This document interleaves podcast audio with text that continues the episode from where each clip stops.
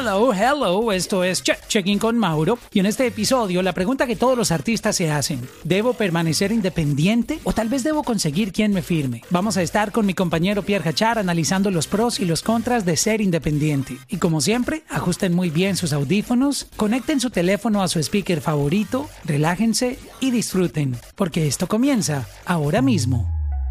Checking, checking con Mauro. Checking, checking con Mauro. Checking, checking, checking con Mauro. Checking, checking, checking con Mauro.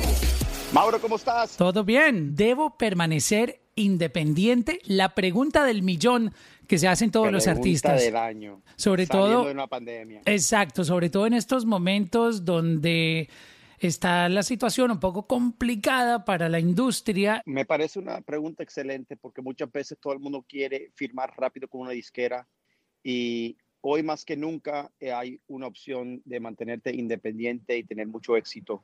Siempre puedes tener socios a nivel multinacional, pero mantenerte independiente significa algo muy, muy importante en tu carrera y básicamente son dos cosas que deben de eh, pensar si quieren permanecer independiente, que lo vamos a hablar hoy.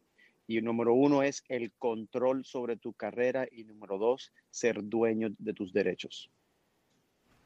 Lo cual es súper importante porque imagínate, es como tú tener una panadería, pero tú no ser dueño de nada. Y es importante, pero también no es para todo el mundo, ojo. Eh, eh, eh, tiene sus pros y sus contras. Entonces, de eso debemos de hablar porque el molde de ser un artista firmado por una multinacional eh, no le cabe a cualquiera. Pero para ciertas personas y ciertos artistas, y podemos discutir esas características, Mauro, hoy, es necesario eh, eh, tener y firmar con una multinacional y a, cambio pierdes muchos, si no todos, de tus derechos, ¿no? Pero hay una razón por qué existen y por qué tienen éxito. Entonces, cada, cada uno tiene su pro y su contra. Y de hecho, no crean que todo el mundo la está haciendo independiente. En algún momento de sus carreras, hasta los artistas más grandes de la industria han tenido que tener algún tipo de acercamiento o contrato con algún record label, ya sea una distribución o algún partnership que están trabajando en conjunto, pero hacerla realmente solo en esta industria no es tan sencillo. De hecho, Daddy Yankee, que es ampliamente conocido por tener control sobre sus masters, trabaja con disqueras. Joey Balvin también trabaja con disqueras. Maluma, Ozuna, todos, na- nadie está solo. Es más, el mismo Bad Bunny, que está en un record label independiente, también tiene ciertos trabajos eh, en partnership con record label. O sea, es básicamente hacerla solo es casi imposible, ¿no? Es, es muy difícil, eh, pero no imposible. Eh, eh, es muy difícil, pero no imposible. Lo importante es si, si cabes dentro del molde de ser un independiente y te está yendo bien, tú puedes mantenerte independiente y crear sociedades estratégicos con multinacionales. Y armas tu propia independencia con la arma fuerte de una disquera. Y eso es como que el, el sweet spot, como, como yo digo, el sweet spot. En, español es como el, el lugar eh, que puede ser perfecto para tu carrera porque mantienes independencia, control, derechos, pero tienes dinero masivo, estructura masivo, relaciones masivos con la disquera. Entonces, es como que estás ahí donde tienes el mejor de los dos, de los dos mundos. Claro, pero los retos que hay hoy en día son bien difíciles porque tú puedes tener un excelente producto, puedes tener una muy buena música, muy bien producida, muy bien hecha, con muy buenas letras, pero muchas veces esa música se queda perdida en estos catálogos. Y creo que uno de los grandes retos hoy en día es hacer que esa música sea escuchada. Cada vez es un, una realidad. Los playlists se volvieron un tema súper complicado. Ya es, mm, diría, no sé si decir casi que sea imposible, porque tampoco ese es la, No, no, no. el término no sé, lleg- llegar ahí, pero es un, es un juego muy, muy difícil. Hay que tener un estándar muy alto para tú estar eh, al nivel de estar en, en playlists grandes o tener un, un alcance o un apoyo grande en los servicios de streaming. Tú tienes que estar demostrando algo. Y ese es el punto más complicado, hacerte notar en un mundo de, de tanta saturación. Entonces creo que también esa parte es, es bien compleja por los retos tan increíbles, tan fuertes que tienen los artistas hoy en día de, de aunque tengan un buen producto, el mundo no sabe de ellos, no tienen quien los escuche. Yo creo que ahí es un lugar donde patinan muchísimo y es donde un record label puede ser el game changer en tu vida, porque tú puedes gastar años y estar patinando en ese mismo círculo vicioso de que nadie te escuche. Yo creo que también mucho tiene que ver con el conocimiento, eh, Mauro. Eh, si, si tú eres independiente y conoces cómo moverte en las redes, en las playlists, con, con colaboraciones, con la política, con, con, con campañas, eh, vas a necesitar mucho menos de una disquera que si eres un artista donde tienes el producto y no sabes para dónde correr, vas a necesitar más de una disquera. Y fíjate que yo he hecho eh, acuerdos con artistas súper, súper exitosos, independiente, que viene la disquera grande y los firma por mucho dinero y por excelentes contratos grandes, y la carrera para. Y yo he representado artistas que han decidido quedarse independiente en sus mejores momentos y han perdido su toque por no aprovechar ese momento y entrar en un negocio con una multinacional. Y todo depende de, de, las circunstancias y de verdad cuáles, cuáles son tus, tus, tus herramientas para llegar al próximo nivel. Tienes que entender que muchas veces, eh, eh, y cuando yo analizo un cliente, yo digo, de verdad, ok, has llegado, has tenido éxito, pero tienes los recursos y el conocimiento y el equipo y el poder y la resistencia para lo que viene. Si es sí, listo, el negocio se tiene que adaptar a eso. Pero si es no, hay que conseguir el sweet spot para que no te quedes en ese fue tu último éxito y te quedas irrelevante a los dos años. Y pasa mucho.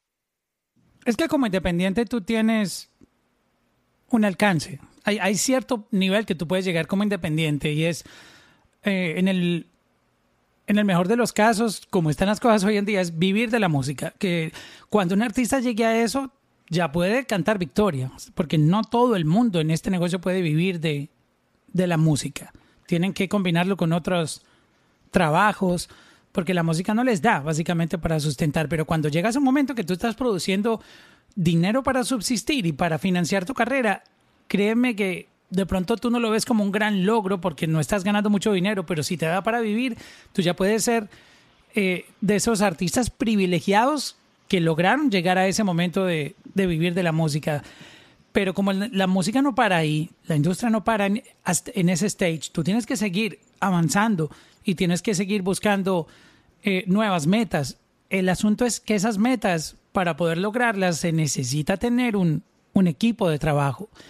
Y muchas veces lo que tú tienes no te da para contratar ese, ese equipo que necesitas o también ah, el nivel en que te estás moviendo no da para que un manager que pueda hacer algo por ti te vea como, como un valor. Porque esa es la parte, digamos, donde empiezan los números y no el talento, ¿no? Todos somos un número y, y tenemos un valor de lo que aportamos. Creo que ahí es donde, donde muchos se frustran porque no, no encuentran o no entienden, se sienten que son muy talentosos, pero no entienden que llega un momento en que cuando se habla de negocios, se habla de números y cuando tú no aportas ese número, pues lamentablemente no, no eres interesante para hacer negocios. Sí, a- así es, así es, Mauro. Y la verdad que eh, ser artista independiente, aunque se ve fácil y en teoría es, es algo eh, popular, es bien difícil. Es bien difícil hoy en día ser independiente y tener éxito mundialmente. Tú puedes ser independiente y ganarte una buena vida, y tú puedes ser independiente y estructurar negocios con grandes, pero tienes que cortar, eh, como dicen, tienes que repartir con todo el mundo para que, para que estén motivados, porque si no, las disqueras están más motivados en tener esos derechos a su lado que no. Sigue siendo. Y si van a poner mucho dinero, tienen que ver los números, obviamente. Pero por eso es que yo siempre digo, ser independiente hoy en día te da la habilidad de ponerte en una mejor posición. Antes invertían en ti, en el desarrollo. Hoy no. Quieren ver que tú te desarrolles. Si tú, tú, te desarrollas a un nivel donde ya no necesitas una disquera, por un tiempo no lo vas a necesitar. Estás encaminado, estás ganando dinero, te están llamando para shows, tienes un booking, una persona que te está manejando los shows, tienes una persona que te está manejando la distribución, y estás como que en un buen tiempo. Allí es un buen tiempo de explotar todo lo que tú puedas independientemente. Cuando tú ves que te estás llegando a un tope, ahí es donde te tienes que preguntar, es el momento de brincar. Y ahí vas a analizar y vas a ver, ok, estos últimos años, que ha sido lo, más, lo mejor que yo no puedo perder por nada. Usualmente es la independencia, las decisiones creativas, el poder lanzar una canción en tres semanas o en dos días si quieres, porque muchos artistas también no caen dentro de la métrica de una disquera grande. Necesito seis semanas, hay que planificar, en esa fecha sale este artista, no podemos pisarle los tobillos a, a este artista o a esto. Y que hay unas prioridades en el record label, que tú tienes que adaptarte a ese schedule, a esos horarios de lanzamientos. Sí, pero la mayoría de los artistas, esto es importante, que se sienten frustrados cuando dan el cambio de ser independientes, de estar firmados con una multinacional, son los artistas que en verdad no analizaron qué es lo que le estaba funcionando como independiente y reservaron esos derechos cuando firman eso es lo más importante para reflejar cuando estás haciendo esa transición. ¿Qué me funciona a mí que no puedo dejar? Y por ahí empiezas. Empecemos con el equipo. Y esto es un tema súper importante. Vamos a poner el caso de un artista que logró pasar esa barrera de, de vivir de la música. Que vuelvo y lo repito, eso es un paso grandísimo. Que tú puedas despertarte cada día y saber que lo que haces te da para vivir como artista, eso ya es un logro grandísimo, porque mucha gente no llega a ese stage, se quedan esperando ese momento. Y si tú ya monetizas dinero que te permite pagar los estudios, pagar tus videos, pagar una masterización, una producción, poder invertir un poquito en marketing, poder pagar tu equipo, a poderle pagar a, a la gente que trabaja contigo la parte creativa, este, eso ya es una bendición. O sea, tú ya tienes un negocio ahí básicamente. Tú ya tienes un negocio. Exacto. Y si ese negocito tú lo creces y sigues trabajando con ese mismo equipo, siendo ordenados, muy, muy enfocados, y llega el momento de que una disquera te llama, a ti te van a desbaratar ese equipo. Hay que tenerlo claro, porque tú ya pasas a esa corporación. Eh, sí y no, Mauro. Sí, Pero, pero muchas veces pasa, porque ya, ya, tú tenías manager, road manager y tenías no sé qué. En, en, la disquera entras con, con otro juego que podría, porque hay muchos tipos de negocios, yo lo sé, Pierre, eh, pero podrías perder ese, ese flow, ese equipo que tienes ganador. Y eso es, eso es clave saberlo, ¿no? A lo que te estás enfrentando. Hoy en día, más que nunca, las disqueras sí quieren lo más control que puedas. Si te descuidas, te quitan el, calzoncillo, como digo. y eso también funciona porque ellos tienen gente de su equipo que quieren meter y para meter gente de su equipo necesitan sacar personas de tu equipo y esto todo es un juego de ajedrez. La, realidad, ¿no?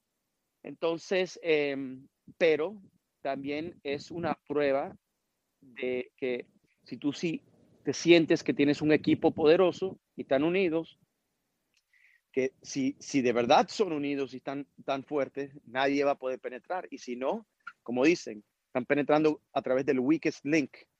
Entonces, sí es, sí es también algo que yo le digo a los clientes que deben de ver. El equipo es posible que, que cambie o tenga resistencia, pero en verdad si está funcionando, no se meten mucho, eh, por lo menos al principio. Pero fíjate, eh, eh, lo, más importante aquí, eh, Mauro, es que si, si, te das de cuenta de lo que funciona para ti como un artista independiente, el próximo paso no le puedes tener miedo. Si no, de verdad no, no has analizado eso y, y haces el paso, te puedes quedar atrás. Y acuérdate, Mauro, y, y, estamos hablando del paso de ser independiente a no ser independiente. Tú te puedes mantener independiente, las disqueras hacen contratos con tu disquera propia muchas veces, sea de distribución, sea un JV, donde van usualmente 50-50. Hay dos maneras de hacer esa estructura, no vamos a hablar de eso ahorita. Hay diferentes maneras de que, que la disquera dice, ok, listo, yo sé que tú no quieres firmar con una disquera, bueno, pero eh, hagamos un, un, joint venture o hagan, hagamos la, la distribución. Eh, la distribución con una multinacional va a tener mejores recursos que a lo mejor una distribuidora independiente. Entonces, eh, son cosas que deben de analizar. A la final, si en la manera estricta del lenguaje te mantienes independiente, vas a ser dueño de tus derechos. Y eso a la larga te puede dar un beneficio muy grande, porque puedes vender tu catálogo, puedes negociar tu catálogo, puedes agarrar préstamos sobre tu catálogo. Eh, y si firmas esos derechos a una disquera, no vas a tener esos derechos como colateral y vas a perder un poquito de tu fuerza económica a largo plazo. Pero, como los artistas, como tú dijiste, Mauro, tú eres un artista grande. Eh, la, mayoría de los artistas grandes eh, que están firmados con las disqueras firman por algo. Porque a lo mejor no son dueños de su derecho al principio, pero a los cuatro o cinco años renegocian y mantienen derechos del 100% o del 50% y lo usan como una plataforma de decir, bueno, yo, tú sabes algo, por los próximos cinco años, yo sí voy a firmar, voy a, voy a darles los derechos, pero me están garantizando X, me están poniendo un valor. Si yo gano eh, un millón de dólares al año, eh, por ejemplo, como un independiente, y me quieren dar 10 millones de dólares, pues acelero un poco la carrera y en cinco años, cuando después que esté explotado, yo renegocio con ellos y me vuelvo independiente otra vez con ellos o mitad y mitad. Entonces tienes que como que jugar el negocio y jugártela para tener esa arma. Pero, repito, vas a tener tus derechos como independiente y algunas veces lo vas a usar, esos derechos, al principio para negociar o a la final para negociar. Y es una excelente idea, porque recuerda que como artista tú tienes que invertir en ti. Y si una disquera que tiene un roster de artistas muy importantes te va a poner a trabajar con ellos y te van a poner a colaborar con otros artistas que están mucho más grandes que tú, que están mucho más pegados y en un nivel superior a tu carrera, obviamente todas estas conexiones y estas colaboraciones van a favorecer tu carrera porque tú vas a formar parte de, de esa, de esa estrategia. Eh, un caso, por ejemplo, María Angelique está cada vez escalando más. Eh, mira ahora cómo está con Carol G con el maquinón, trabajando a ese nivel de, de inversión, eh, con la canción tal vez uno de los cinco reggaetones más sonados en este momento. Este, eso sirve, ¿no? Eh, los record labels hay que saber, entender que ellos tienen más cosas para ofrecerte que, que cualquier otro lugar. Y creo que muchas veces un artista tiene que sacrificar esa parte. Me interesó mucho eso que dijiste, decir, ok, estos cinco años voy a, voy a entregar mi material, pero voy a invertir en mí. Al mismo tiempo, tú estás soltando tu música, pero estás invirtiendo en tu, en tu marca personal como artista, en tu nombre. Y creo que si se dan esas cosas... Eso es súper importante porque eso te, eso te da valor. Puede que tú pierdas la música, entre comillas, de que no, no sea tuyo ese máster, pero el, el, la valorización como artista, tú recuperas ese dinero como tú con la valorización que adquieres como artista. Sí, eh, mira, y la, la, marca se queda contigo como artista. Exacto, esa sí no te la quita el record label. Eso, eso, eso se llama goodwill, ¿ok? El goodwill de una marca, de una compañía, de un artista se queda con esa marca, compañía o artista, ¿no? Y eso es importante. Por eso es que las disqueras son tan agresivos, ¿no? Los, las disqueras son agresivos con sus porcentajes. Primero por los riesgos, por los montos, porque de 100, 95 fracasan, etcétera, etcétera. No vamos a entrar en eso, ¿no? Pero porque también ellos están conscientes que si ellos te ponen mucho dinero y te explotan, ellos tienen una ganancia alta, más alta que tú muchas veces, ¿ok? Pero cuando tú te vas, ellos construyeron tu casa, la fundación, todo, tu marca, eh, te pusieron en plataformas donde tú no tenías alcance. Y es como que la escuela que necesitas muchas veces para, para, para invertir en ti los cuatro o cinco años y explotar y para que cuando ya salgas de esa escuela digas, ok, ya tengo el conocimiento, tengo una inversión grande, me posicionaron, estoy en una mejor posición ahora de negociar, de mantenerme independiente, de negociar un nuevo contrato con ellos, mantenerme en esa relación o ir a otra compañía. Pero ya esa inversión se le hizo al artista y los, las disqueras saben eso. Y por eso es que tienen unos contratos muchas veces que dicen, wow, pero es que a la final tú te quedas con, no te quedas con los masters, te quedas con la regalía. Las regalías no son no son muy buenas comparado a lo que ellos ganan. Si ves la matemática de cómo recupera una disquera eh, sus, los adelantos y, los gastos, tú dices, no, esto es, esto, ¿quién, ¿quién carajo va a firmar esto? Pero es la única manera donde ellos se sienten cómodos de meter mucho dinero cuando se lo merita. Y ese, es el negocio. Y, de una u otra manera están invirtiendo en ti como, como marca, como artista, que eso también vale dinero esa, esa es la guerra entre independiente y, y firmar con una disquera. A mí me gustan los dos dependiendo del artista. Muchas veces yo le digo, no firmes con una disquera porque no es el momento o no es para ti. Y muchas veces yo digo, si no firmas con una disquera rápido, te vas a quedar atrás. Entonces, pero tener esa evaluación concretamente en tu mente y, y rodearte con gente que, que te va a dar las opciones en, formas más técnicas y prácticas a la vez, eh, puede cambiar tu carrera. Porque como te digo, te digo, he visto clientes firmar con grandes disqueras con mucho dinero y no pasa nada. He visto artistas independientes no querer firmar con una disquera, se quedan atrás. Siempre hay dos lados de la moneda. Yo pienso que es una cosa de saber quién tú eres como artista, eres autosuficiente, tienes un buen equipo, tienes, sabes cómo manejar las redes, tienes flexibilidad, etcétera. Es un artista que a lo mejor necesita un poquito más de ayuda en hacer toda esa estructura y muchas veces combinas los dos y es un home run, un batacazo. Sí, y mm, yo creo que esto es un juego de ajedrez donde tú tienes que tener en cuenta todos esos puntos. Y hay que tener algo claro, Pierre. En esto, esto es un negocio y tú no puedes aspirar todo el tiempo a ganar. Porque hasta Elon Musk, Jeff Bezos, todos estos billonarios o trillonarios, porque ya algunos tienen trillones, pierden dinero. Pero ellos saben, eh, pierden dinero todo el tiempo. Que ganar en una. Exacto, pero, pero por pierden por un lado, pero ganan por otro. Pero yo creo que la mentalidad en esta industria de la música es algo que yo noto muy frecuentemente, es que los artistas siempre quieren ganar. Nunca tienen contemplado cómo perder. Eh, y deben tratar este, esta carrera, por, por, un lado la parte artística, que obviamente eso no es discutible, que tú tienes que ser un artista, pero por otro lado tú tienes que ser negociante y los negociantes saben que ganan y pierden. Y, está bien ganar y perder, porque no existe un negocio donde tú todo el tiempo ganes. O sea, e, eso hay que tenerlo claro. Ni, mira, y, y, eso es la parte importante, saber manejar ese balance donde tú dices, ok, yo voy a perder a lo mejor por aquí dinero o voy a perder mis masters, pero voy a ganar con, con, la, con la imagen de artista, voy, voy a valorizarme. O, o viceversa, puede que tú... Eh, como independiente digas, ok, voy a agarrar mis masters, voy a seguir independiente, pero soy consciente que no tengo la inversión que me haría un record label para que mi nombre llegue más lejos. Correcto, correcto.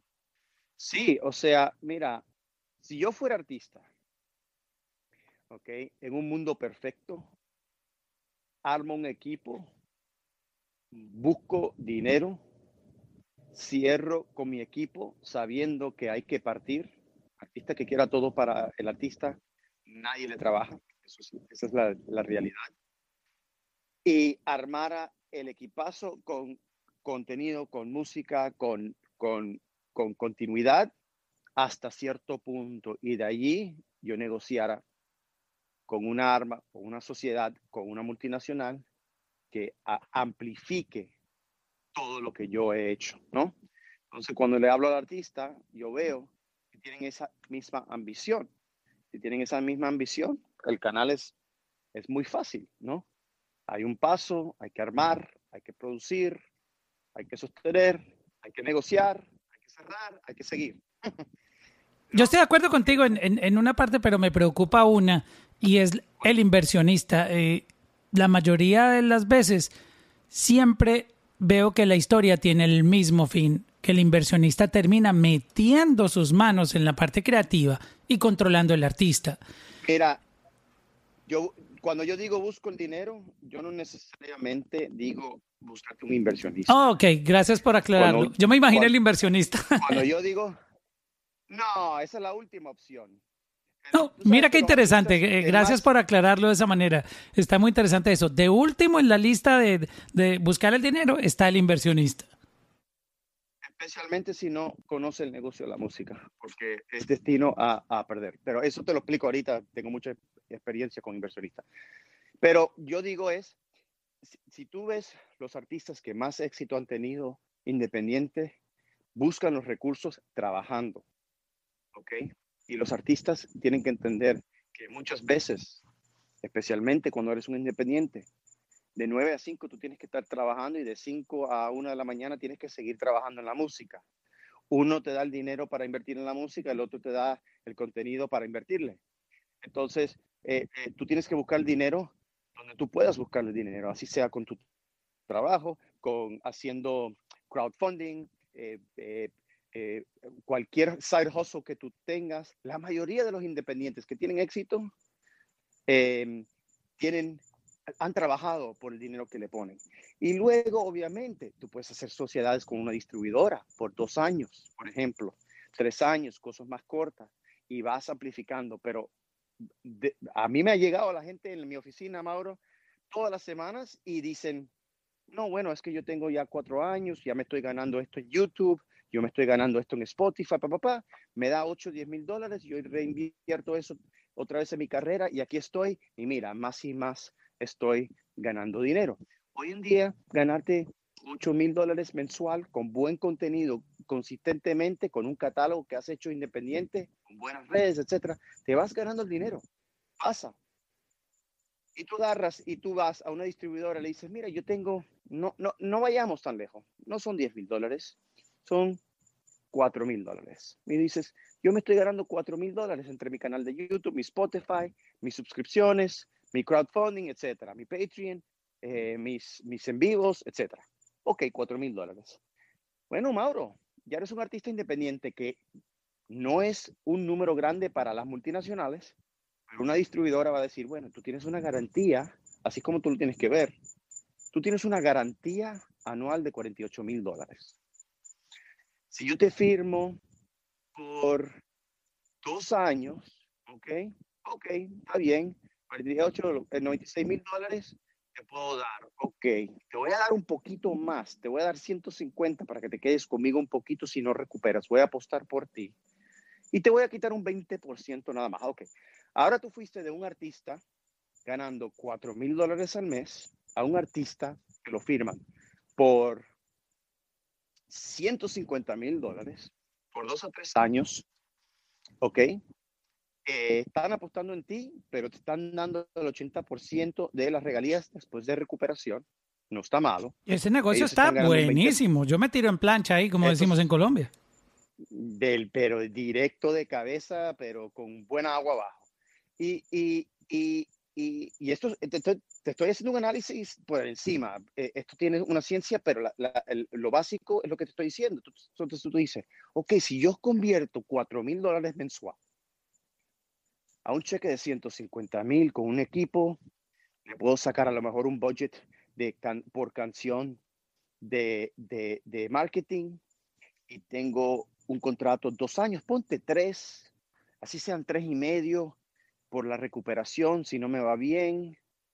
Ya fuiste de un artista que no podías conseguir dinero, pero te estabas trabajando, estabas haciendo el joso por 3, 4 mil dólares mensual. lo convertiste en un deal, 150 mil, y dos, tres años no te va a hacer mal en un acuerdo con una compañía que quiera apostar. ¿Por qué esa, esa compañía va a poner 150 mil dólares? Porque le van a pagar, le van a ganar el 20% a su dinero, a menos que tengas buenísima suerte con Bitcoin. Eh, nadie paga un interés de 20%. Por eso es que las disqueras y estas distribuidoras ganan dinero. Te prestan el dinero y se ganan eh, un 20%, por ejemplo, algunos son 15, algunos son 25, sobre su préstamo y tienen asegurado ese ingreso anualmente porque tienen control. No son dueños, pero tienen control de lo que ellos ya ven ha funcionado. Y esa es la matemática que muchos independientes no entienden. Entonces. Sí, no se trata de talento. Eh, una cosa es que, oh, es que mi música es muy buena. Perfecto. Vamos a ver los números. Porque estás hablando ya de negocio. Cuando ven los números, y tú, por muy buena que sea tu música, pero tu música no produce números, no tiene regalías o, es muy bajo el número, pues lastimosamente ahí no va a haber un negocio. Yo, yo te digo, tú eres con cuatro mil dólares mensual, eh, porque también eh, los artistas no ven metas pequeñas como metas que te llevan a las metas grandes. Ellos ven cómo me puedo ganar 4 millones de dólares con una canción. Y en verdad no es así. Muchas veces, si tienes suerte y le apostaste a Bitcoin cuando estaba a 100 dólares, sí te pasa. Si tienes suerte y pegas un palazo de repente, sí pasa. Y lo he visto. No te digo que no. Pero muchas veces escalar, si brincas los espacios muy rápido o quieres brincarlo, nunca vas a llegar arriba porque estás brincando y es imposible llegarle con, con, con, ese salto. En base, en base a lo que te estoy diciendo, si eres un independiente, estás trabajando en una oficina hasta las 4 de la tarde, 5 de la tarde, estás agarrando ese dinero, estás pagando los biles, estás invirtiendo en tus músicas, lo estás sacando, tienes comunidad, tienes YouTube, tienes todo monetizado, que hoy en día tú vas en YouTube y te enseñan cómo hacer todo eso, y te estás ganando 4 mil dólares al mes, ya estás saltando al próximo nivel como un independiente ya le vas a poder tocar las puertas a compañías, y hay, hay muchísimas compañías que hacen esto, y le vas a pedir un multiplicador por tu ingresos anual por dos, tres años con recuperación. Tú vas a apostar por ti en recuperar ese dinero. Ellos van a apostar por ti, te van a dar ciertos recursos también. Y vas a tener un cheque de 150 mil dólares, donde ya por a lo, mejor, a lo mejor por dos años ya no tienes que trabajar, te puedes dedicar a tu, a tu, a tu música y incrementar. Bueno, espero que no se lo gasten en ropa y en prendas, porque ahí sí se meten en problemas. Eh, esos, esos, son los que yo les jalo las orejas y les, digo, a nadie le Lo primero que hacen es irse para, para, eh, para el mall y se van a Miami Design District, a Louis Vuitton y a Gucci y se gastan el billete. Como, como yo les digo, por, por cada billete que tú te gastas, son dos semanas más en tu contrato. Sigue porque todo es a base de recuperación. Bueno, eso, eso también depende del individuo y, y sus, sus his, his, or her choices, you know. Pero propongamos que es un artista responsable y no está para, para gastarse ese dinero en cosas innecesarias. Ese dinero, en verdad, es para producir música, es para tener más libertad de producir música. Y para mejorar tu sonido, porque acuérdate que las canciones entre más presupuesto, mejor quedan sonando. Eh, el sonido se traduce en inversión. En verdad, la inversión es para tener la gente correcta alrededor de ti creativamente y esa gente correcta va a saber sacarle el sonido para ti. Eh, y, Pierre, yo quiero hacer una pausa aquí, ya que estamos hablando de negocio. Y, tú me vas a desmentir si, si estoy o no en lo correcto. Sentarse o entrar a un estudio a componer con una persona que se haya ganado un Grammy, según he hablado con algunos conocidos de la industria, eso, eso no baja de 8 a 10 mil dólares. Barato. Eh, en producción. En, producción, sí, está en 8 o 10 mil dólares. En sentarse ahí a componer algo puede llegar hasta 15 mil, muchas veces casi a los 20. O sea, para que vayan entendiendo la inversión que tiene una canción y eso que estamos hablando de, algo pequeño. Si tú le metes ya tres, cuatro compositores de Grammy cada uno, si le metes dos productores, porque ahora hay canciones que hacen hasta dos y tres productores de Grammy, cuatro compositores que tienen Grammy encima, eh, la masterización en no sé dónde, la mezcla en el mismo estudio donde mezcló no sé quién. O sea, cuando tú vas y miras el budget de esa canción, se fueron 45 o 50 mil dólares. Sí, eh, em, es así, Mauro, pero si no tienes ese lujo, tienes que hacer que el dinero te rinda y tienes que negociar y hacer más de una canción con ciertos equipos o jugártela con dos canciones o tres canciones y hacer otras canciones con productores que te cobren tres, cuatro mil dólares. Honestamente, cuando, cuando me dicen, no, que el productor me cobra tres mil dólares, yo le digo, papi, si es el productor que tú quieres trabajar, dale, que eso está baratísimo. Hoy en día, hoy en día e, es, es caro, es caro tomarte una semana, dos semanas en trabajar y poner y hacer para que después la canción a lo mejor ni salga. Hay que entender todos los lados. El productor tiene que comer, tiene que invertir su tiempo, tiene que invertir sus equipos. Eh, eso toma, toma, toma tiempo y dinero, ¿no? Pero bueno, hay productores de todos niveles. Muchas veces son artistas que hacen la producción ellos mismos, etcétera. Lo que el dinero sí te va a comprar es libertad y mejores recursos, sea con productores más grandes, con, con, con equipos, si eres autosuficiente en el estudio, con, em, con lo que necesites. sí, pero, pero hay, que tener, creativo. hay que tener claro que cuando tú ya estás en el, en el record label, ya no tienes que preocuparte por el estudio. Eh, sí y no. Ni por el team. en, muchas ocasiones te ponen toda esa gente detrás. Eh, sí, eh, muchas veces eh, sí, muchas veces no. Depende. Lo que, lo que ellos hacen es dos cosas. O te dan el dinero a ti y tú coordinas todo. O si eres un artista que está comenzando y no confía mucho en ti, vamos a decirlo claro como es. sí, para que tú no, para que tú no lo malgastes mal. Ellos saben a qué estudio enviarte. ellos te lo tratan como un fondo y te dicen, te vamos a firmar por un millón de dólares. Oh, qué bueno. Pero Aquí hay 50 mil, ve, cómprate ropa, gástatelo en tu renta por un año, ok, listo. Lo demás, los 950 mil, nosotros te lo vamos a gastar. Nosotros escogemos, eh, exacto, le pagamos al productor, pagamos el estudio. exacto. Entonces, eh, también muchas veces, eh, si, si, si, los artistas no se dan de cuenta, cuando firman los contratos, muchas veces ellos quieren control del dinero, muchas veces no, si ya ven que tú vas a, porque así es como se garantiza. Igual no te van a pagar el 100%, te pagan el 50% adelanto de tus adelantos y el otro 50% cuando entregas eh, los discos del, del, ciclo del álbum. Usualmente te dicen, ok, son 10 canciones al año o son 12 canciones por álbum. Cuando entregas eh, la última canción de, de ese ciclo, te pagan el balance para asegurarse que tienen todo de su lado. Ellos no van a dar ese dinero así, así nomás, ¿no?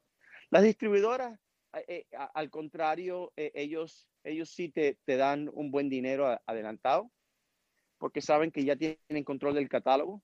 Esa es la condición. Sí, porque ellos reciben el, pago de las regalías directamente.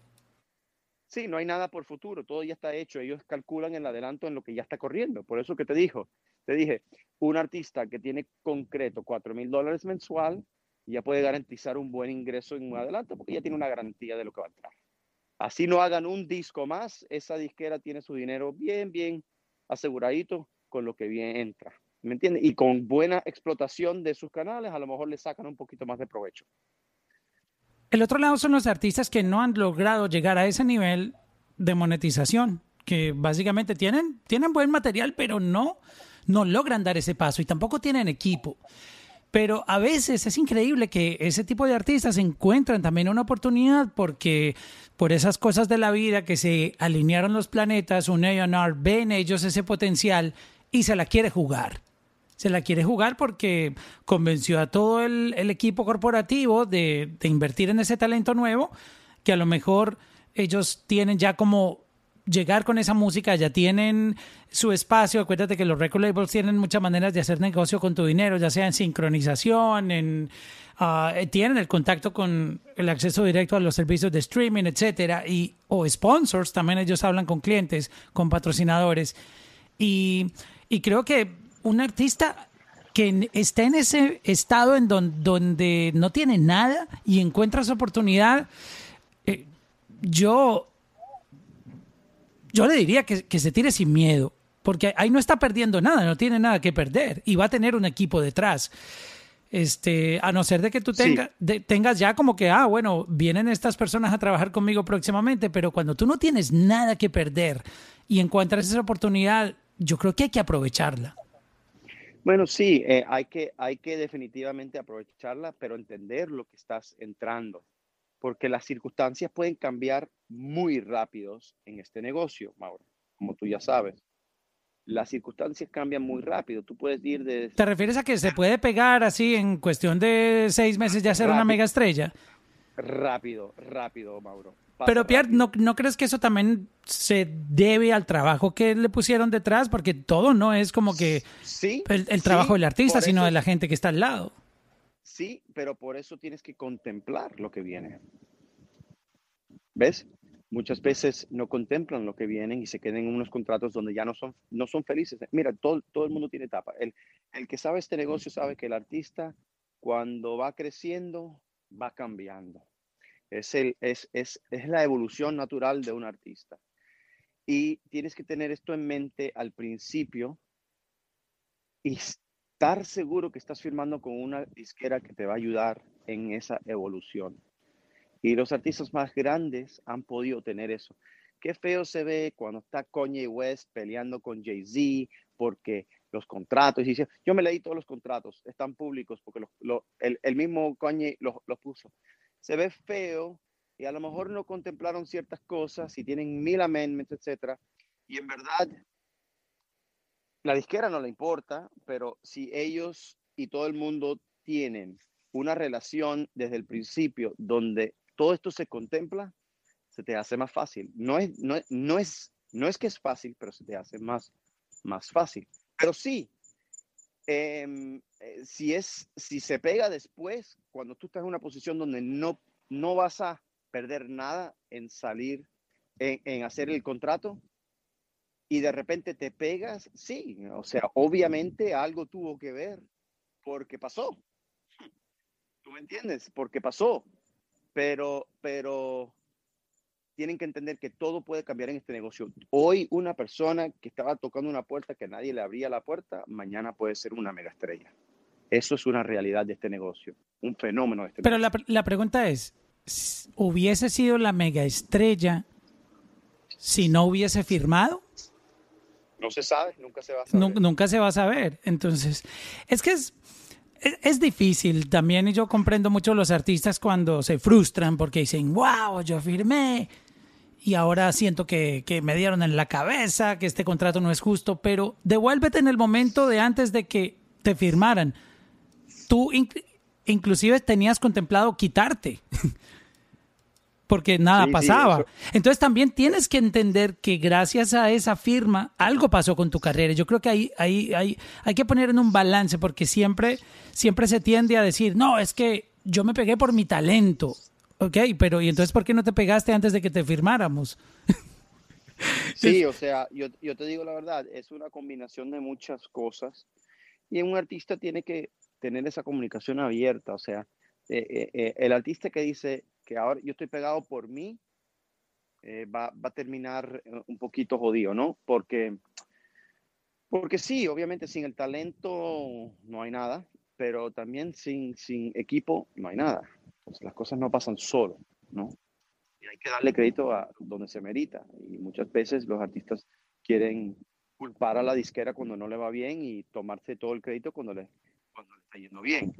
Y, no es así, el éxito hay que compartirlo, el éxito hay que celebrarlo y los fracasos hay que tomarlos como aprendizaje eh, en equipo, en armonía. Porque si no, bueno, mira, yo soy abogado, la pelea, la pelea a nosotros, a los abogados, es parte del trabajo y no voy a decir que nos gusta, pero nos gusta, eh, porque estamos ayudando a una parte de la ecuación. Pero en verdad, eh, esto es un negocio de relaciones y cuando vas de un independiente a firmar con una disquera, esa relación interna cambia, la política cambia, todo cambia, es un diferente juego y hay que aprender de eso. Oye, Pierre, hay siempre como un, un dilema y una polémica con respecto a que los artistas deben dedicarse solamente a ser artistas.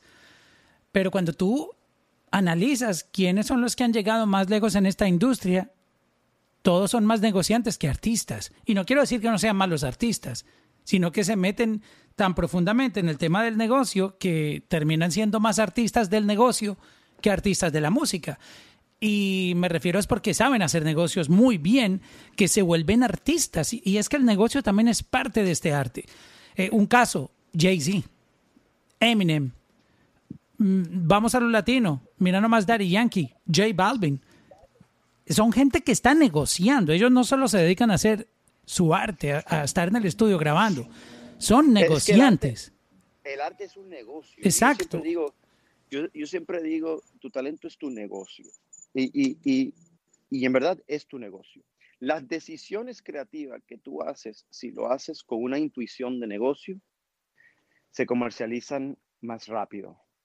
Artistas como Balvin, artistas como, como, como Jay-Z, artistas como Diddy, Khaled, eh, eh, todos estos artistas que estamos mencionando tratan su talento como negocio no solamente en la parte de negocios, de los brands, de las marcas, de las compañías, de las inversiones, sino de su talento también.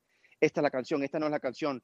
Págale a este, no le pagues a este, no vamos a ir por aquí, aguanta, yo no quiero hacer shows. O ellos mismos llaman a josear, con, a buscar oportunidades. Tienes que, muchas veces, bueno, yo, yo, yo, el, el artista muchas veces sí tiene que hacer llamadas de negocio importante para que se den las cosas. Muchas veces y los artistas muchas veces dicen, bueno, pero tú eres el manager o tú eres el, tú eres el agente, ¿por qué tú? No, no, papi, ¿qué hay que hacer? Papi, mira, yo no sé, pero el presidente necesita una llamadita tuya para poner la presión. Dame acá el teléfono. ¿Qué pasa, amigo? ¿Cómo estás? Bien. ¿Se va a hacer el negocio o no? Es otra conversación. Entonces, los artistas que manejan a esos niveles entienden que esto es un negocio para que tengas éxito hay que tener billete en la mesa y todo el mundo tiene un negocio alrededor de tu carrera, incluyéndote a ti, en la parte creativa, en las decisiones creativas y en las decisiones financieras y del negocio. O sea que tú estás de acuerdo con que los artistas tienen que aprender a hacer negocios. Eh, eh, mira, yo te voy a decir algo, Mauro. Necesario. Y si no, tienen que saber que no son buenos en los negocios y aprender y rodearse con gente que sepa. Pero imagínate, sí, pero, pero es increíble. ¿Cómo, tú sabes que un negocio es bueno cuando tú no eres negociante? Aprendes. por, eso, es que de todas maneras tienen que volverse negociantes, porque si tú, si tú te separas de esa parte y dices, no, yo, yo me dedico al estudio y a producir y que mi manager se encargue o mi agente de, los negocios. O sea, si, si tú no te revuelves en esta parte, ¿cómo pretendes? ¿Tú, tú sabes la mejor manera de un artista aprender? Golpeándose, recibiendo cantazos. Y tener un fracaso. Quebrándose. Y tener un fracaso. Exacto. cuando, un artista ha tenido éxito y ha tenido fracaso, empieza a tomar decisiones correctas porque ha sentido el, la quemada. Claro, es que hace... Mira, nadie ha triunfado en esta industria sin caerse es. Son más las veces que se han caído que las veces que han triunfado. Así es, así es. Hay que volverse negociante y me parece súper importante. Yo sé que hay muchos artistas que dejan eso a otras personas, pero, pero no, no, no tiene sentido si tú no aprendes a negociar. O sea, porque tú eres el, el, doliente número uno de tu proyecto. Es a ti quien te importa que funcione, no, no, no a los demás. Los demás son apoyo son, son, tus, son tus compañeros, pero, pero créeme que cada quien tiene sus prioridades y tú como artista tienes que ser tu propia prioridad para poder tú mismo tomar las decisiones y aprender a negociar. Así es. Además que cuando, cuando, cuando el artista llama, las cosas se dan más fácil. Créeme que cuando tú mismo eres quien está joseando, se te da más fácil las cosas. Sí, y, y no estoy hablando de hacer el negocio tú mismo como artista. A lo mejor en el principio te toca, ¿no? Estoy diciendo estar involucrado, hacer las llamadas claves. Obviamente, un artista negociando, no, mira, mira Coca-Cola, yo no voy a hacer esto, yo voy a hacer esto, a mí si, tú no me das este dinero, esas no son las llamadas que tú tienes que hacer cuando estás llegando a buenos niveles y no, no lo haces. Pero cuando le tienes que dar las gracias a alguien por un negocio que se hizo o le tienes yo quiero, mi equipo me está diciendo esto, pero quería escucharlo de ti personalmente antes de cerrar. O mira, tengo estas dos, tres preguntas. Eso es suficiente, obviamente, habiendo estado involucrado con tu equipo en el negocio, en las conversaciones materiales, porque al final el artista también tiene un equipo por algo. Eh, los equipos no van, mira, es que, eh, no, no, no, el equipo tiene que hacer decisiones por el artista para cosas que no son materiales. Las cosas materiales, el artista tiene que estar involucrado, tiene que entender el negocio, por qué es bueno para él, por qué no es bueno para él y hacer ciertas eh, presencias en ciertos negocios, porque al final el artista necesita mantener relaciones importantes dentro del negocio de la música y el negocio de marketing y el negocio con Spotify y el negocio con, con las marcas. O sea, eso es un negocio. El artista y los artistas que entienden eso son los que más se mantienen. Es, es así, está, the proof is in the pudding, como dice. O sea, tú ves todos los artistas que le están yendo bien y tienen estos endorsement deals y las marcas y se quedan relevantes por 15 años y hacen giras y tienen mercancía y, y sacan productos. Es porque entienden el negocio y se involucran en el negocio. Y ahí es la diferencia. Tú ves Beats by Dre, que dice, wow, este, este, este productor de, de, de, de una ciudad eh, muy pobre, de repente se hace un productor y de repente vende una compañía a Apple. Por, todo esto es posible. Tres billones de dólares. Tres billones. Y eso fue hace unos años. Estás hablando como seis billones ahorita si se cierra ese negocio, ¿no? Y como esos, hay muchos artistas que te puedo mencionar que se quedan calladitos y tú dices, ah, no, pero no ha sacado una canción en ocho años. Es porque tiene un billón de dólares en su cuenta, señor. y, cuando te llega ese dinero, las prioridades cambian. Claro, pues si, si tú en la música te ganabas un millón de dólares y tienes otro negocio que te da tres billones, obvio, tú dejas de hacer música y te dedicas al otro negocio. Si tienes el 33% de eso, estás hablando de un billón de dólares. Ahora, eh, eh, eh, es, es, es billete es billete. Entonces, em, esas perspectivas también cambian, pero eh, el artista tiene que entender el negocio y tiene que entender que esto es un negocio. Sí, exacto. Eh, vamos con, con, preguntas y gente que quiera levantar la mano aquí, meterse a conversar un poco con nosotros. Cristo había levantado la mano por aquí. Cristo, ¿cómo estás? Saludos, saludos, aquí los estaba escuchando atento. Saludos, Cristo, ¿cómo estás? Muy bien, gracias. Bueno, Cristo, ¿usted, qué opina de este tema, hermano? ¿Permanecer independiente ah, o qué? yo, lo he, yo lo he vivido porque yo lo viví. O sea, yo todavía me mantengo independiente. O sea, yo ya les estoy hablando desde independencia, desde, desde la parte de disquera. ¿no? Pues obviamente es otra independencia, no es 100% independencia. Entonces, digamos que eh, yo desde mi perspectiva lo que les quiero decir es que hoy depende de cada artista. Cada artista es distinto. Entonces, digamos que pueden haber artistas que tienen un gran equipo de trabajo. Por ejemplo, les voy a poner un ejemplo. Yo conozco artistas que sus padres fueron artistas. Entonces, ya conocen tanto el negocio y les heredan sus equipos de trabajo que para ellos es muy fácil mantenerse independientes. No sé si me hago entender. O sea, lo que decía que era muy fácil realmente uno entender el tema de que tú tienes a veces que ceder porque depende de la alianza que te vayas a lograr. Yo creo que de ahí depende todo. Entonces, obviamente hay artistas que necesitan la disquera, hay artistas que necesitan equipos de trabajo, hay artistas que van a ser más indie porque realmente su música no es 100% comercial, entonces una disquera no es realmente es la esquina por la que se quieren ir y de eso nos hablan un poquito, como de también qué tipo de artista quieren ser. Ese punto está súper duro, eh, Cristo, y gracias por traerlo.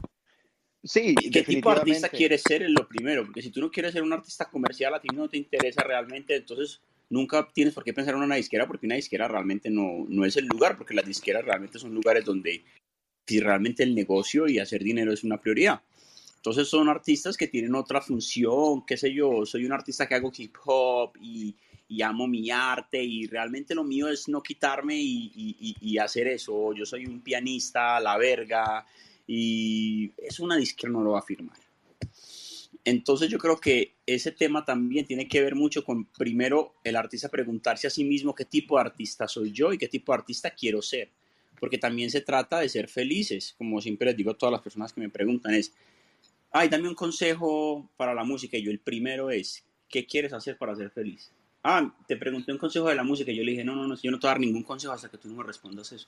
Porque realmente, si tú no entras en algo en lo que tú quieras ser feliz, vas a ser infeliz todos los días de tu vida. Así ganas Porque estás- billete, ojo con eso. Así El ganas bille- billete. Así ganas billete. así ganas billete. Entonces, ay, no sé, es que yo, yo soy un artista de primer nivel, feliz, y lo mío es, qué sé yo, eh, rapear o ser un artista de más soul, más jazz, más alternativo, y de pronto, si me van a, enfocar a tener que hacer música comercial, no es para lo que yo nací, lo que mi alma quiere, pero me gusta mucho el dinero, entonces es como que, bueno, ubícate qué tipo de artista quieres ser. Esa es la primera pregunta que tienen que responderse. Esa es la primera, la primera, más que cualquiera otra. Y ya ahí realmente sí se responden si quieren o no quieren permanecer independientes, después de que se responden esa primera pregunta. Porque hay artistas que han tenido, Pierre, que decirle no a un contrato porque ellos querían cantar un género y el record label les iba a dar un buen negocio, pero querían que hiciera otro tipo de música que el artista no se sentía cómodo. Artista que no tiene identidad, muy difícil triunfar cuando otra persona le está diciendo qué es lo que tienen que hacer, mi opinión. Muchas veces pueden guiar, pueden darle recursos, hacerle un A&R, deben hacer esto de lo otro, pero un artista tiene que conseguir su identidad para tenerlo claro. Hay dos tipos de artistas, esto quiero aclarar. Hay el artista que se deja llevar porque es un producto y eso, se tiene, eso tiene una inversión mucho más grande. Y hay el artista autosuficiente que ya sabe lo que quiere. Eh, eh, y tener las metas claras, obviamente, es como, como dice eh, Cristo, o sea, eh, si no tienes esas metas clara- claras, no vas a saber que te va a hacer feliz. Y a la final, si no eres feliz, no vas a triunfar. Y si triunfas, no lo vas a aprovechar y te vas a ir para la mierda. Es la realidad. No, y esa Entonces- parte es muy importante, es estar contento con lo que uno hace. O sea, no, no se trata Y- del y- dinero. Y eso, eso no lo hablamos mucho, Mauro, en este negocio, pero eso es otro tema y, y mucha gente cree que ser famoso y tener dinero te- eh, es lo que quieres y en verdad es todo lo opuesto. Bueno, miren eso- el, el documental de The Boy from Medellín. Sí, sí, sí, sí. Y, eh, excelente documental. para no que entiendan que un artista no está feliz todo el tiempo y por eso es muy importante hacer lo que te haga feliz. Y no se trata de llenar estadios ni, ni ser un, un global star o superstar. Se trata Sí, de que tú te es- sientas cómodo. Y eso de, de lo que estábamos hablando, que, que, eh, no sé cuándo entraste Cristo, pero al principio decíamos, ok, tú vas, a, tú vas a perder dos cosas en la transición, tu control y tus derechos, ¿no? Entonces tienes que tener bien claro qué es lo que te está funcionando y qué es lo que no te está funcionando. Y de, de eso que no hablamos, dentro de qué género, quién tú quieres ser como artista, porque muchos artistas, aunque hay una disquera multinacional para todo género, tú quieras hacer jazz, hay una multinacional, tú quieras hacer folk, hay un- pero cambia mucho el tema de- de- del próximo paso y creo que hay más espacio para el independiente en los nichos, ¿no? Pero eh, eh, generalmente hablando de, de- de música popular, música urbana, música eh, del momento, control, derechos. Y te diré cuál es el próximo paso. Pero eso lo tiene que tener claro el artista.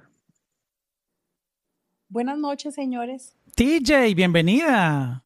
¿Cómo se Buenas noches, TJ. Muchísimas Todo gracias. Oye, tú eres nueva por aquí, bienvenida. No soy nueva, soy Trilce Girón Mauro. Hemos Sí, hablado- pero, pero te, te sale el, el, el gorrito de fiesta. Quiere decir que no llevas ni una semana con tu Lo cuenta. que pasa es que he entrado invitada por Laura, por eso no entro directo. Ahora ya lo tengo yo. Ah, pues mira, bienvenida. Ella es la mamá de, de, de Fátima Pinto. ¿Qué talento tiene esa mujer, por Dios? La mamá de la mamá de la mamá de la mamá. sí. Yo soy mamá. Yo soy mamá manager. Yo quería eh, hacer varios comentarios. Em, muchos de ustedes pues han estado involucrados en la música, eh, vienen de países donde hay industria de música.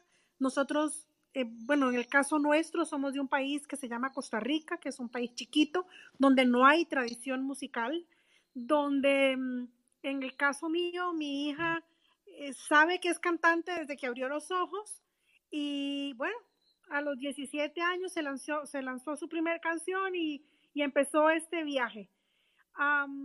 El tema de independiente o disquera, cuando se habla de alguien que o de un grupo, tenemos un equipo de trabajo que creo que es excelente porque realmente creo que hemos logrado algunas cosas guardando la distancia, obviamente, cuando se habla de países como Colombia, México, España, el mismo Estados Unidos. Pero para un artista que viene de un país donde no hay esa tradición, donde no hay un montón de facilidades, eh, las cosas pintan de colores diferentes. Em, las negociaciones obviamente son agresivas. El independiente tiene que tener y conseguir lograr un flujo de efectivo para poder sostenerse en el tiempo. Em, entonces se vuelve un tema un poco más complicado. Encontrar a alguien que vea el talento y te diga, ok, yo voy a invertir. El tema de la inversión se vuelve complicado. Por, el mismo, por lo mismo que conversaba Don Pierre hace un ratito. Em, obviamente esto es un negocio. Y como digo yo... Usted- ustedes invierten eh, en, en- en la carrera, ¿no? Eh, como independientes, tú, tú misma tienes que hacer la inversión. es, es, uno hace la inversión. Y bueno, en el caso, por ejemplo, eh, es un asunto personal, pero digamos que mi hija es una artista muy completa, entonces tiene muy buena imagen y trabaja para muchas marcas como Dolce y Gabbana, para Pantene, ella hace sus contactos para hacer sus trabajos y todo el dinero que ella recibe lo reinvierte en su música. Y bueno, el tema aquí vuelve a ser el mismo. Em, a veces el no estar bien asesorado el no estar rodeado de gente que está metida dentro de la industria de la música puede hacer que un artista que tiene un futuro brillante se pierda en el camino, como decía Don Pierre. Ahora estaba diciendo Cristo, eh, bueno, un artista que sabe lo que quiere, bueno, perfecto. Un artista que quiere mantenerse independiente. Si no tienes el flujo de efectivo para hacerlo, aunque laves carros y tengas siete empleos, no lo vas a lograr. Entonces, depende del país donde seas, depende con quién estés rodeado. Las cosas son más sencillas o más complicadas. Y les digo esto a los tres, porque los tres están involucrados en, este tema y con Mauro lo hemos conversado en otras oportunidades. Incluso el acceso a cualquier cosa para un artista que empieza de un país más pequeño es más difícil todavía. Pero aún, aún 100%. así, Pi- Pierre, eh, Fátima fue seleccionada por eh, Spotify como la artista radar de Centroamérica y, y felicidades por eso, TJ. Gracias. TJ, felicidades. Veo, en, eh, escucho en tu voz que tienes mucha experiencia detrás de esto con muchos golpes y te quiero decir algo. Te felicito. No conozco la historia de tu hija ni, ni de tu familia, pero te felicito, número uno. Número dos, eh, mi, meta número uno cuando eh, en el último año es llegarle a personas como ustedes que están, y mira que represento mucha gente de muchos países de Centro y Suramérica que en verdad no son tan privilegiados como nosotros que estamos aquí, Mauro, en Miami y en los Estados Unidos, para que se vayan educando, porque la gran mayoría de los contratos y de los artistas que yo represento de estos países se han aprovechado de ellos. Yo entiendo el tema económico, especialmente en esos países, en los países. Costa Rica eh, es mejor que otros, pero también tiene sus limitaciones. Eh, me ha tocado Honduras, eh, Chile se ha desarrollado mucho, pero también tiene sus problemas, etcétera, etcétera. Y se aprovechan muy rápido, especialmente porque no tienen acceso a dinero, entonces le ponen dinero en la mesa y firman y se quedan en unos contratos donde o no tenían buen asesor- asesoramiento porque en esos países no está desarrollado mucho la ley y, el conocimiento, pero también pierden, muchas ganas, se pierden muchos artistas en lo agresivo que es el negocio en otros países cuando no tienen los recursos y conocimiento. Mi meta en todo esto que estoy haciendo públicamente, porque yo tengo mi bufete y tengo mi práctica y esto toma tiempo de todo esto, es alcanzar a personas para que se den de cuenta que hay un negocio con normas y si se va fuera de esa norma, que sea una bandera roja para ellos. El tema del dinero, Depende del artista, depende de las circunstancias. Obviamente, si vas a lavar carros 100 veces, a lo mejor en los Estados Unidos te funciona y en otros países no. No te digo que no. Eso lo digo como que un side hustle, porque el que de verdad tiene el talento y quiera conseguir el dinero, lo va a conseguir. Y ese es el moral de la historia, ¿no? Eh, eh, y a la final, el que trabaja para tener eso, lo va a lograr y el que no, se va a quedar atrás en términos económicos, ¿no? Pues e- e- eso es parte de, de por qué quería participar yo en este programa. El, los he oído muchos, pero este Bien, en particular, porque el tema, la disyuntiva de, de mantenerse independiente o de, o de seguir en disquera, eh, mi hija ha tenido algunas, eh, digamos, proposiciones y yo creo que es importante mucha cabeza fría y ver cuál es el momento correcto. Así que No, esta mujer es experimentada. Pierre. Ha aprendido, ha aprendido. I could tell, I could tell right away. man. Ya, no, y, y yo quiero aprovechar este momento para enseñarles un poco de- del talento de, de Fátima. E- Escuchen esta canción que se llama Ley de Atracción. Y que vean el video para que se vean lo hermosa que está. Escuchen esto.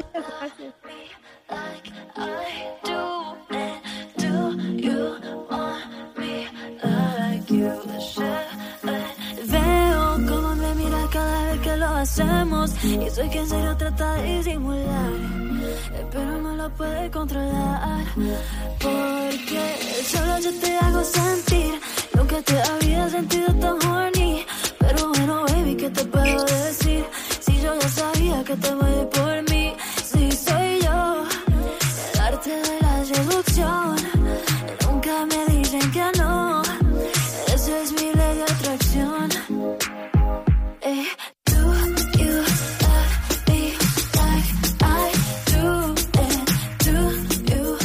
Si así es empezando, imagínese esta mujer en dos o tres años cómo va a estar sonando, ¿ah? gracias. Muchas gracias. Seleccionada por Spotify como la artista radar de, de este mes. Sí, sí, sí. Pe- Estamos muy contentos. ¿Viven en Costa Rica, DJ? Vivimos en Costa Rica, sí es. Am, Ese, ese inglés está perfecto. ella, gracias a Dios, se crió en una escuela americana y tiene un inglés de muy buena calidad. Ya lo veo. Sí, sí. It's a Muchísimas smash gracias. record. Yo conocí a. Fátima. Yo conocí a Fátima por Genesis, la que trabaja en Spotify. Ah, sí, claro. Porque Ella también es de Costa Rica. Ah, Ella sí. me la mostró hace algunos años. Ah, pues fíjese. Qué gusto. Oye, estoy encantado con la música de Fátima. Fátima, miren esta otra, Feel Something. Baby girl, and you me love, and you me love. So the relation can't done, no. I don't wanna feel weak like I feel right now. I don't wanna feel the whole world crumbling down. But mostly, I don't wanna feel you slip away from my fingertips. Cause there is no worse feeling than this. Knowing that it might have been our last kiss. I don't wanna feel lost like I feel right now. Everything that we've built crashing down to the ground. And I've tried so hard to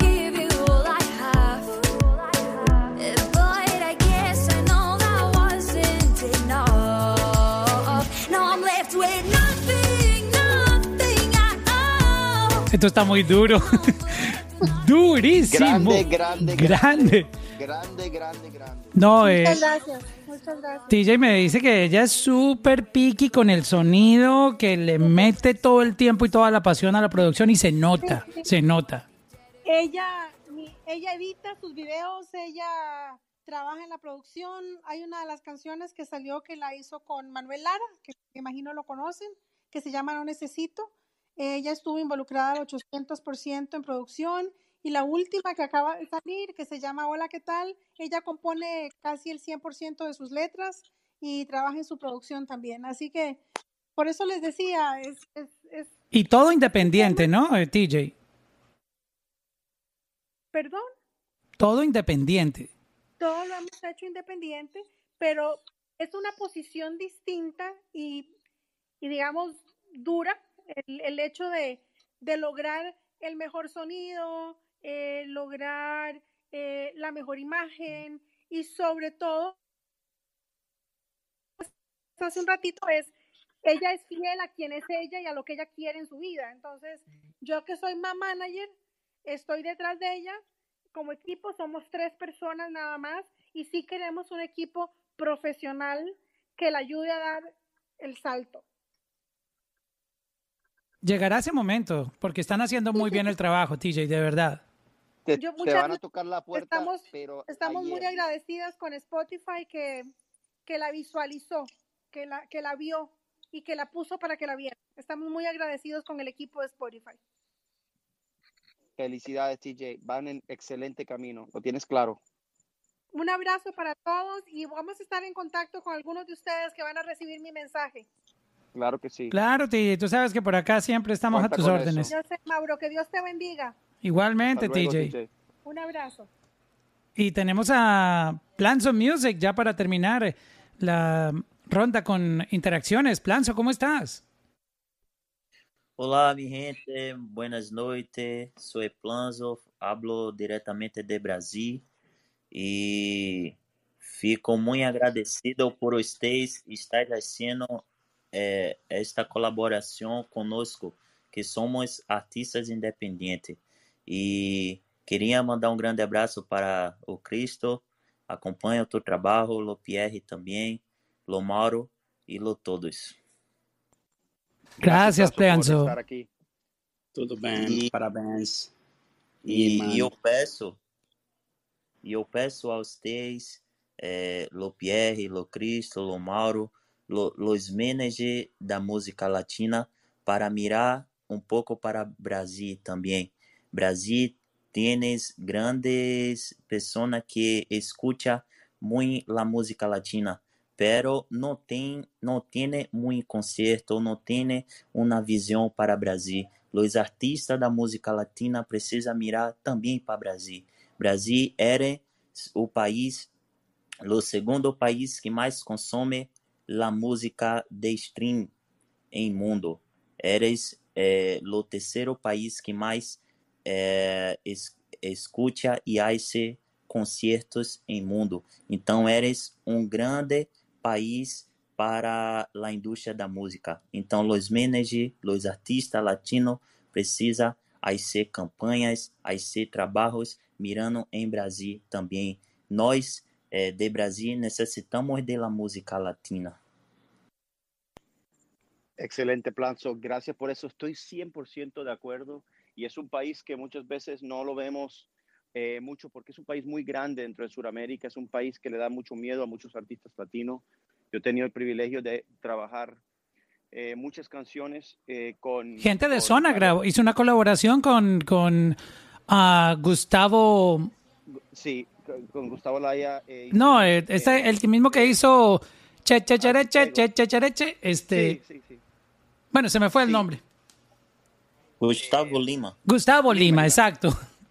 Sí, sí, hicimos esa, hice, eh, bueno, Jake Gilles hizo la canción de Downtown, que, que- que- y he visto los números de Brasil, son increíbles, he hecho el de Alex Sensation con Anita y Luis Fonsi, el de Balvin con Machica, con Jeon, o sea, Brasil ha sido increíble en términos de impacto, y cada persona de Brasil que hace una colaboración con un artista fuera de Brasil, Planzo, lo he notado, tienen una, una guerra y una fuerza con los fanáticos como, como ningún país que yo he visto. O sea, los fans de Brasil de verdad que son intensos, pero yo creo que eso es parte de lo que le da miedo a muchos eh, eh, artistas latinos entrar en el mercado de Brasil, porque es un mercado difícil y dominado por, por el territorio, ¿no? Entonces, gracias por, por, por eso, porque estoy de acuerdo contigo. Un país muy poderoso, muy lindo y con increíble música. Estoy de acuerdo con, con Pierre. eh, creo que hay un, miedo, ¿no? En, en esa parte por porque no, no vemos mucho que los artistas que están obviamente moviéndose eh, en altos niveles miren mucho a Brasil. Bueno, Maluma tuvo por ahí una canción súper pegada ya que eh, el corito decía, tú me rompiste el corazón. Pero sí, sí es un mercado, se sabe que es grandísimo, pero yo creo que hay como un miedo, ¿no? Eh, se Yo- ve, yo se ve como otro planeta Brasil. yo también creo que hay que como que eh, tomarse un tiempo de estar allá. Y eso también Sí, es eso parte no, de no la- es ir de una de semana y, y una gira de medios y ya, es, es trabajarlo duro. Correcto. Así es, Planzo. Muchas gracias. Graças, graças pela, pela tua colaboração. É, estou em Brasil lu- lutando. Se depender de mim, pensiona, estou é, vou lutar até o fim para ser música latina em Brasil. Eu sou é, diretor de video music. Já trabalhei com alguns artistas de Brasil nacionais e estou trabalhando muito para ser música latina em Brasil. Graças, graças. Vamos a conectar, vamos a conectar. Super, Planzo. Muchas gracias. Vamos a seguir ahí en conexión, Planzo, por tírame por DM para, para estar en contacto, que eso es chévere, eh, conectar culturas. Sim, sim. Graças, graças, amor. Graças, Pierre. Cristo, grande abraço. De nada, Planzo. So, gracias a todos por estar aquí. Este, el debate puede ser eterno, este tema de la independencia, pero muchas gracias a todos por sus aportes. TJ, que nos dio un, un excelente aporte este, con el proyecto de Fátima, que es una, una lucha que tienen como independientes, pero, pero están con unos resultados increíbles, muy admirado por, por lo que están obteniendo. Este, Cristo también con Big Ligas, este, haciendo cosas grandísimas. Ah, felicidades por el lanzamiento con, con Micro TDH, con Mike Towers y Obi on the Drums. El tren, qué palazo de canción. Este, lo, hicimos por acá en Clubhouse la semana pasada. Este, eh, y, y qué, bueno tener esta, esta participación de, tanto de un artista independiente como de un, record label y, y- una compañía que, que está trabajando en la independencia muy, muy fuerte. Este, y Pierre, gracias por, por también unirte. No sé qué más eh, podamos agregar ya para terminar. No, eh, gracias a todos que participaron, excelentes experiencias de todo tipo de perspectiva, ¿no? Y pues nada, lo último es eh, que se acuerden de esas dos cosas, el- el- su control y los derechos que van a tener que sacrificar para hacer el próximo paso si quieren ir de independiente a una multinacional. Y hay diferentes negocios disponibles dependiendo de quién eres, cómo estás en tu carrera y qué es lo que necesitas. Y no firmen nada a las ciegas, nada. Necesitan entender todo lo que les ponen al frente de ustedes. Y a trabajar, porque con trabajos que se llega. Sí, sí, bueno, el trabajo se, se, se ven los resultados. Muchas gracias a todos por estar aquí. Un abrazo. Cristo, un abrazo.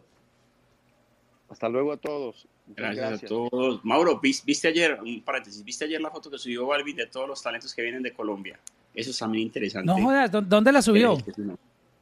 La subió, la subió ayer en las historias. La- Colocó la- todos los muchachos nuevos que están saliendo de, de- de Colombia, lo que te había contado el otro día, como esa nueva generación que no se veía desde que ya tras el último artista de Maluma de, de hace años de Colombia que, que pues, había explotado y ahorita hay una nueva generación de, de chicos súper interesantes que están saliendo de, de aquí de Colombia. Entonces subieron una Y foto. Medallo, Medallo que es la, la fábrica. Me da, en este momento me da yo. Una belleza. Bueno, un abrazo para todos. Espero estés muy bien.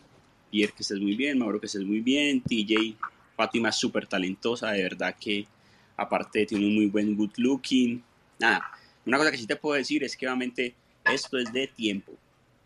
Aunque el artista más pegado se vuelva gigante, le tomó como mínimo 6, 7 años. El que menos le tocó, para que entiendas eso. El que menos le tocó fueron 6, 7 años. Y al que más le tocó, como Balvin, fueron 12 años o 13 años. Entonces, esto es una realidad para todos los que están aquí, para que sepan que esto es de tiempo. Y el tiempo le da a uno muchas enseñanzas. Entonces, nada, será como una cosa. Vale, un abrazo para todos. Feliz noche y nos escuchamos gracias. próximamente. Chao, TJ. Buenas noches, Dios los bendiga. Gracias a todos. Igual, igual. Igualmente, Planzo desde Brasil. Grande abraço de Brasil. Parabéns, meu irmão. Você precisa conhecer Medellín. Ah, eu vou, vou, vou a Medellín, vou a Medellín e, e eu já, já sigo muito o teu trabalho. Tu e do Alvin Bruns também. Eres muito grande. Grande abraço. Un abrazo Bueno, para todos. feliz- feliz noche Feliz noche. todos. Nos escuchamos Hasta pronto. luego. Bye bye. Check-in, check-in, check-in con Mauro. Check-in, check-in, check-in con Mauro. Check-in, check-in, check-in con Mauro. Check-in, check-in,